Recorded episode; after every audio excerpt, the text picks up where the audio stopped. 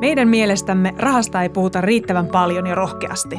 Open Rahapuhetta podcast on asiaa rahasta, ilman ahdistusta ja häpeää. Puhutaan vaikeistakin asioista niin avoimesti, että jokainen ymmärtää. Missionamme on puhua rahasta suoraan, sillä hyvät taloustaidot kuuluu jokaiselle.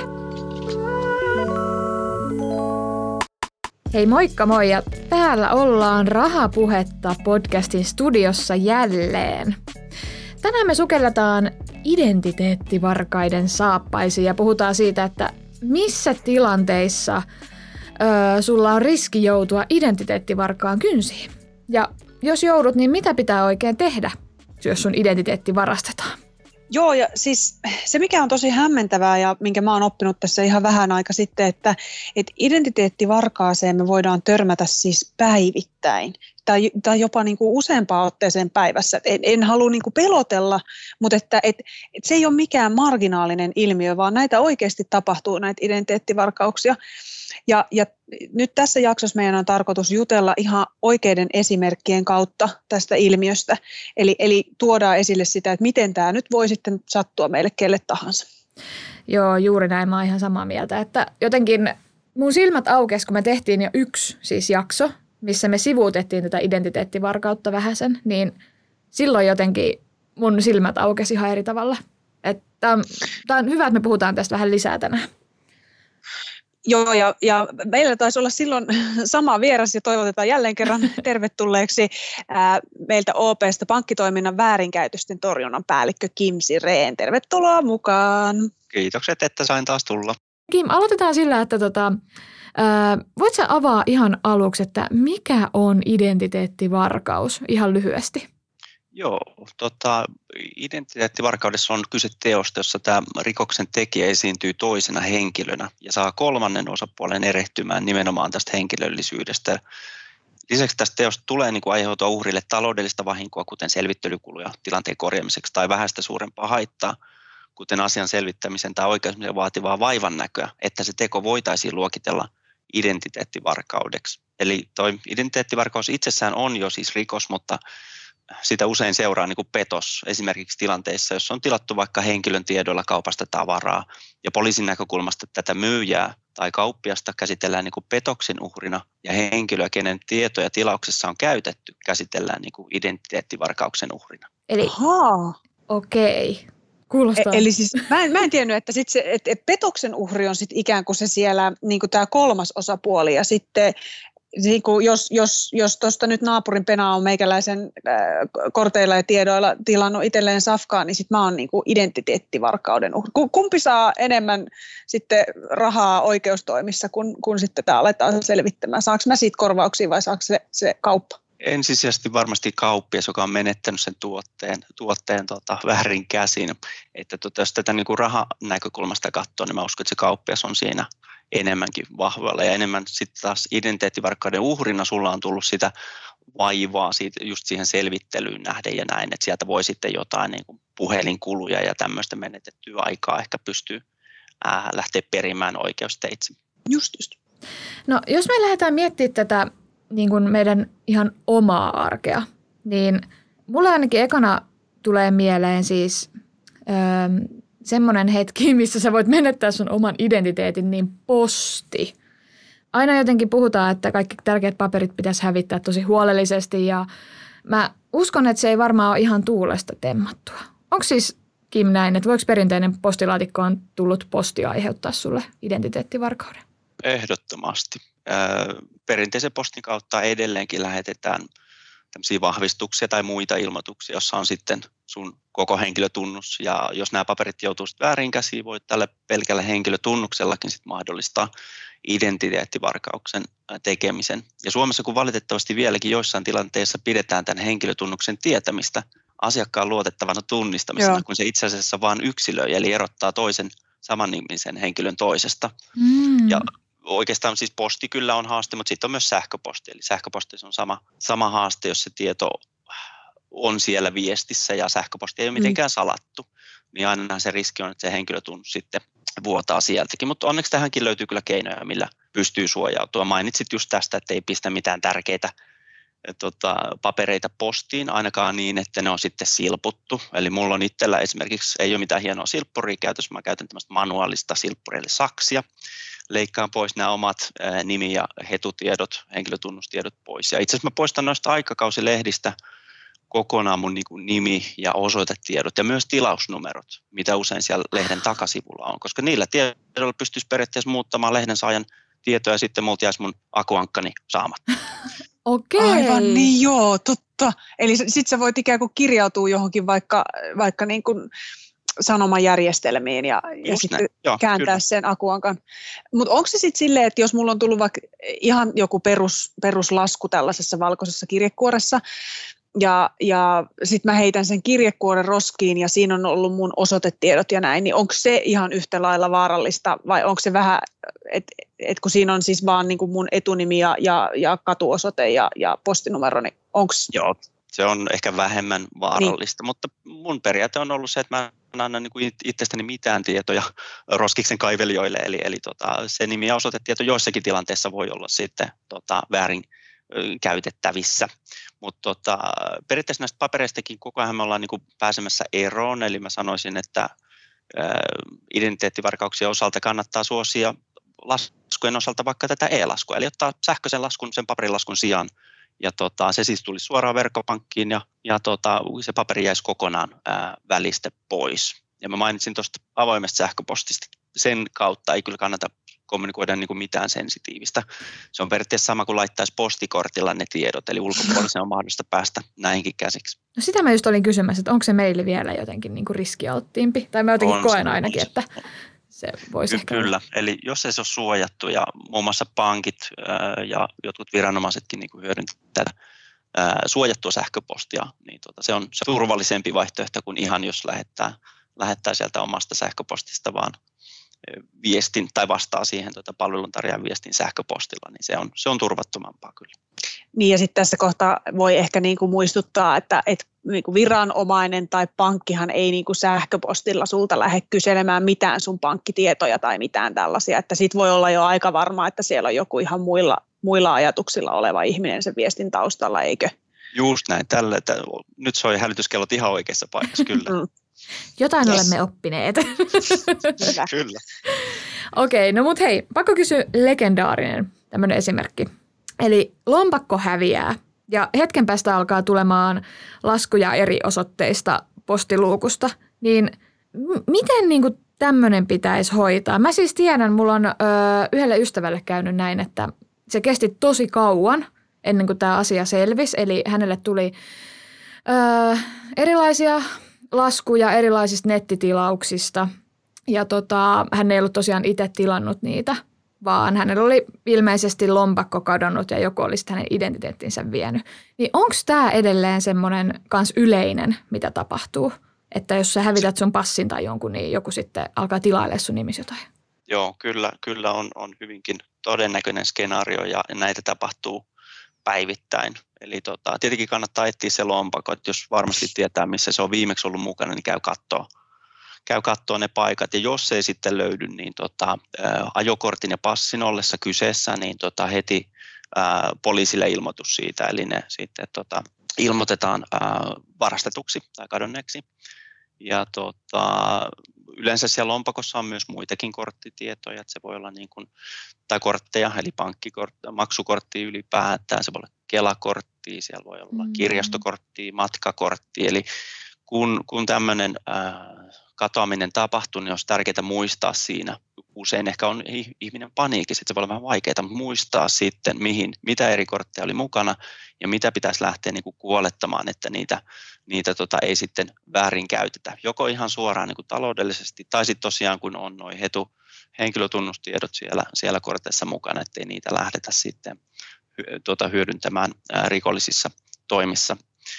Ää, eli tosiaan poliisille passin ja, ja ajokortin katoaminen tulee ilmoittaa ja sitten muille palveluntarjoajille. Ää, jos se on pankki, niin pankille voi sitten suoraan ilmoittaa noin noi, tota, kadonneet Apua. kortit. Mutta tätä tapahtuu kyllä ja se on siis ihan mahdollista. Eli, eli luottotiedot käytännössä voi mennä ää, henkilöltä Aha, Okay. joka on joutunut identiteettivarkauden mm. kohteessa. Tämä ei ole se lähtökohta kuitenkaan, eli, eli laki suojaa kyllä aika hyvin identiteettivarkauden uhria, mutta Tämä on vain siinä tilanteessa, että itse reagoi siihen. Eli kun niin. niitä laskuja tulee, mitä et tunnista, ää, niin ole heti yhteydessä siihen laskuttajaan. Eli ennen kuin se menee jo sinne karhukierrokselle, niin tota, se on tosi tärkeää ilmoittaa mm. ja kiistää nämä laskut, jotta se asia ei etene sitten perintään sitä kautta mahdollisesti luottotietojen menetyksiä. Mutta lähtökohtaisesti uhri ei siis itse vastaa toisen henkilön tekemistä ostoksista ja tilauksista, kunhan sen tosiaan kiistämällä tekee äh, tota, näille palveluntarjoajien kohtaan. Toi on aika hurja. Näitähän on muutamia tällaisia palveluja, verkossa, kun ostat verkkokaupasta, niin sittenhän sä voit laittaa siihen, että haluan maksaa laskulla, ja sitten sunhan ei tarvi laittaa siihen las, niin kuin tie, tiedoiksi mitään muuta kuin just, että, että on oma nimi ja, ja osoite, ja sitten laitat sen sun, sun eh, hetun siihen. Ja sittenhän se on silleen, että nyt mä vältin sen, että mun ei tarvi verkkopankissa maksaa, ja mulle tulee sähköpostiin sitten myöhemmin se lasku. Niin tällä tavallahan siis kuka vaan voisi niin kuin, jos mä oon tuonne hövelisti jaellut johonkin tai just jättänyt johonkin näköiselle meikäläisen vakkelakortin, niin alkaa tekee henkkamaakaostoksia mun nimissä. Mm-hmm. Se on, se on mahdollista kyllä, mutta tosiaan niin kun, onneksi tämä laki on tämän uhrin puolella no, pitkälti, mutta siitä, kun siitä tulee vaivaa ja tota, se joudut itse lähteä selvittelemään näitä, että en ole nyt henkkamaukasta näitä, näitä tilannut, niin totta kai sekin, sekin tota, ää, aiheuttaa sitten ongelmia ja, ja tota, ajan menetystä itselleen. Mulla kävi muuten jännä juttu tuossa joku aika sitten. Mä, mä, en, mä en ole Tinderissä. Mä olen ihan onnellisesti avi, avioliitossa ja näin olen en koe tarvetta palvelun käyttämiselle. Mutta mun frendi laittoi mulle screenshotin kännykässä, että Iiki sun kuva on täällä Tinderissä. Ja, ja mulla nousi siis oikeasti sydänkurkku, että mitä hemmettiä, miksi se siellä on. No tässä tapauksessa ei ollut mitään hätää. Kyseessä oli tämän meidän podin mainos. Mutta siitä mulla tuli niinku semmoinen, että että hemmetti, että onhan mustakin, siis kyllähän mä oon laittanut vaikka kuinka paljon kuvia itsestäni sosiaaliseen mediaan. Ja kyllähän sen pohjalta kuka vaan voisi vaikka just johonkin Tinderiin luoda feikkiprofiilin ja käyttää mun kuvia. Niin olisiko tällainen, niin kuin, voisiko tätä kutsua myös identiteettivarkaudeksi, jos sä teet niin kuin tämmöisen tilin ilman sen asianomaisen hyväksyntää? Joo, kyllä. Eli tota, henkilön käyttäessä toisen henkilön kasvokuvaa tekeytymällä toiseksi syyllistyy identiteettivarkauteen. Ja, ja nimenomaan tässä pitää taas aiheuttaa uhrille vahinkoa tai haittaa. Ja varmaan se haitta tulee siitä, että on, on sitten semmoisessa palvelussa ehkä mitä ei normaalisti ää, käyttäisi. Näitä mm-hmm. profiileja tulee kyllä vastaan niin kuin säännöllisesti, joskaan mulle ei ole tästä mitään niin kuin tilastoja, mutta niin kuin puheissa tämä on ollut enemmän ja enemmän. Et käytännössä miten täältä sitten miten tätä voisi lähteä selvittämään on, että on yhteydessä sit suoraan sinne palvelun ylläpitoon ja ilmoittaa sinne, että joku toinen käyttää nyt kuvaa omassa profiilissa. Ja vähän riippuen tästä palvelun tarjoajasta näihin sitten reagoidaan nopeasti tai vähemmän nopeasti, mutta monet palveluntarjoajat monitoroivat myös itse näitä palveluja ja poistaa sitten näitä vääriä profiileja Joo. palveluistaan ihan omatoimisesti. No niin, no, se on hyvä, että sit, sit jos sieltä joskus tulee se screenshot, että mä oon oikeasti siellä Tinderissä, niin sitten mä voin laittaa sinne Tinderille maille, että no, niin siis not Enpäs me. Minä olen naimisessa. Kyllä. Mutta mitä sitten trollit? Onko ne kanssa identiteettivarkaita? Onko, eikö se ole vähän sama asia? Et Joo, trolli on siis tämmöinen tahallinen häirikkö tai ärsyttäjä internetkeskustelussa, mutta nykyään niitä voidaan kyllä nähdä käytettävän myös esimerkiksi valtiollisen informaatiosodan välineinäkin. Eli trolli toki voi olla myös identiteettivaras, mutta ei lähtökohtaisen määritelmän mukaisesti, vaan pikemminkin ne toimii tämmöisenä netin keskustelujen provosoijina. Niin just, okei. Okay. Missä mm, sit... No niin, sano, ähm, sano vaan. Niin mä mietin sitä, että missä se menee sitten se niin kun periaatteessa se kunnianloukkauksen ja identiteettivarkauden raja? Onko siinä niin kuin semmoinen häilyvä raja?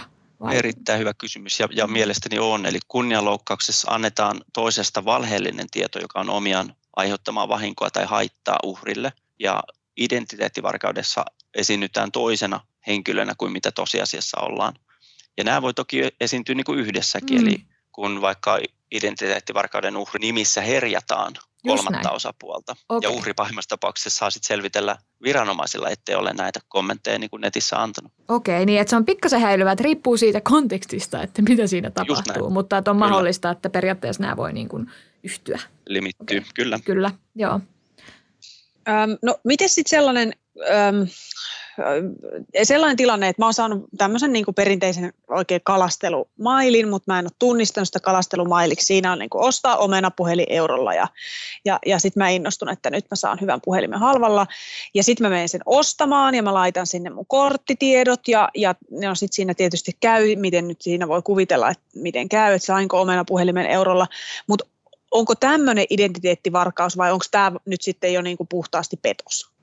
Kyllä on on siis lähtökohta, lähtökohta on se, että identiteettivarkaus on tapahtunut. Eli, eli niissä viesteissä pyritään tekeytyä toiseksi henkilöksi tai tahoksi mm. ja erehdyttämään sitä sähköpostin saajaa, eli sinua luovuttamaan itsestään tietoja, jolla sitten rikolliset pyrkii saamaan hyötyä. Yleensä se on niin kuin, äm, taloudellista hyötyä. Ja nämä tietojen kalastelijat on yleensä sähköpostitunnusten tai pankki- ja verkkopankkitunnusten perässä. Eli jos huomaa nyt antaneensa tietonsa väärin käsiin, niin tulee olla heti yhteydessä palveluntarjoajaa.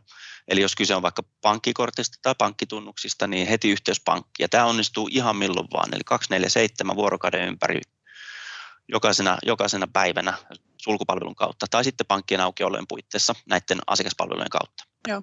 No, no mitä muut sitten tämmöisiä niin kuin yleisiä identiteettivarkauksia on, mitä nyt me ei olla tässä mainittu? Vai oliko tässä ne yleisimmät? No, yleisiä, joo, kyllä sanotaan, että nämä niin kuin toisen henkilön nimessä tehdyt lainahakemukset tai osamaksusopimukset, lehtitilaukset, nettiostokset. Mutta sitten on näitä kolmannen osapuolen tietovuotoja, eli, eli jos palveluntarjoajan asiakastietokanta on vuotanut ulkopuolelle, niin siinä on vaara, että sit kun, jos sä olet käyttänyt tämän palveluntarjoajan palveluksia, niin sun tiedot on myös menneet väärin käsiin. Ja totta, nämä tiedot voi olla sitten lähtien sähköposteista maksukorttitietoihin, osoitetietoihin, ehkä henkilötunnukseenkin. Mutta sitten ehkä kaikista räikein esimerkki, mitä mä oon niinku törmännyt identiteettivarkauksissa oikeastaan lukeneena, niin tota, toisen henkilötunnuston käytetty kirjautuessaan sisään, tämä oli luonnollisesti nainen, kirjautuessaan sisään synnytyslaitokselle. Ja tämä äh. uhri merkittiin, kyllä, uhri merkittiin lapsen äidiksi, vaikka henkilö ei ole koskaan lasta saanutkaan. Mitä? Ja sitten viranomaisten tiedusteltu, että miksi näihin sovittuihin niin neuvolakäynteihin ei tultu, me alkoi tämäkin ID-varkaus sitten selvitä niin kuin poliisin tekemään loistavan tutkinnan ansiosta. Siis noin pitkälle, kun no, ihmiset mitä menee? Siitä, herra mitä siitä sitten hyötyy? Tai siis, että sä käyt vähän niin kuin salasynnyttämässä vai? Täh? tämänkin keisin niin motiiveja tietenkin voi pohtia, että siinä on varmasti mm. joku syy, minkä takia tämä, tämä henkilö ei ole sit voinut ottaa niin sanotusti omaa lasta niin kuin omaan lukunsa. Mutta tämä on niin kuin, joo, onneksi erittäin harvinainen, mutta tapahtunut kuitenkin reaalimaailmassa. No, no on kyllä aika eri. No miten, se, no miten tuollaisessa tilanteessa, no mulla ei ainakaan suoraan sanottuna kävisi mielessäkään, että mä nyt kävisin jostain tiedätkö, järjestelmässä tsekkaamassa, että onko joku käynyt mun nimissä synnyttämässä viime aikoina, mutta onko jotain, onks jotain paikkaa, missä sä voisit käydä katsomassa, että mitä mun identiteetille kuuluu? Tähän ei oikeastaan mitään sellaista helppoa koska mitään keskitettyä rekisteriä ei ole olemassa, että missä kaikki ikään kuin sun tiedot on tai missä niitä tietoja on käytetty. Jos teettivarkaus on tapahtunut, niin pahimmassa, pahimmassa tapauksessa uhrilla voi kestää aika pitkään, niin kun selvii, missä kaikkialla näitä tietoja on käytetty. Eli käytännössä poliisi tutkii tätä epäiltyä rikosta, kun se on saanut rikosilmoituksia. Sitten tutkinnan kautta voidaan ehkä selvittää, mitä kautta ne tiedot on vuotaneet ja, ja missä niitä on käytetty. Mutta en silti ää, sortuisi pelkoon tässä kovin paljon, koska kuitenkin just tällä terveellä varovaisuudella pärjää hyvin pitkälle. Sitten on olemassa myös kolmansia osapuolia, jotka tarjoavat tämmöisiä ID-varkauksiin ää, liittyviä vakuutuksia – Eli, eli periaatteessa pystyt ostamaan suojaa, joka käytännössä on tämmöistä monitorointipalvelua. Eli se hälyttää sulle, jos sun henkilötunnuksella kysytään luottotietoja. Ja sitten on olemassa tämmöisiä ID-vakuutuksia, jotka auttaa, kun ID-varkaus on jo päässyt tapahtumaan. Et muun muassa OPlla on näitä Visa Gold ja, ja Platinum-kortteja, jotka pitää sisällä tämän vakuutuksen identiteettivarkauksien varalle. Oho, en muuten tiennyt tuota. Mä oon kuullut jostain semmoisista, onko ne just näitä samoja, että periaatteessa sit sun tiedolla ei voi tilata mitään? Onko ne näitä? Joo, Joo. Joo osin, osin. Että tässä on sitten tämä, että jos sun tiedolla ei voida tilata mitään, niin puhutaan tämmöistä omaehtoisesta luottokiellosta. Eli käytännössä se. estää tekemästä mitään luotollisia ostoksia. Se on ikään kuin sun itse asettama maksuhäiriömerkintä. Joo. Ja sen jälkeen sun henkilötiedossa ei tosiaan voi automaattisesti saada mitään luottokorttia tai lainaa tai ostoksia osamaksulla. Just näin.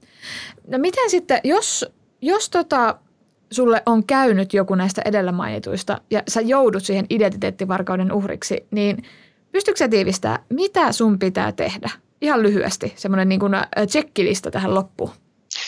Joo, käytännössä tota, kun huomaat itse, että olet identiteettivarkauden uhri, niin yhteys heti palvelun tarjoajiin, joista on kyse, se voi olla pankki, se voi olla teleoperaattori ja e- erityisesti nyt ajokortin ja passin tai henkilökortin ollessa kyseessä, jos ne on kadonneet, niin ilmoittaa ne varastetuksi. Silloin, silloin tota viranomaisetkin tietää, että nämä ei ole enää voimassa olevia asia, asiakirjoja.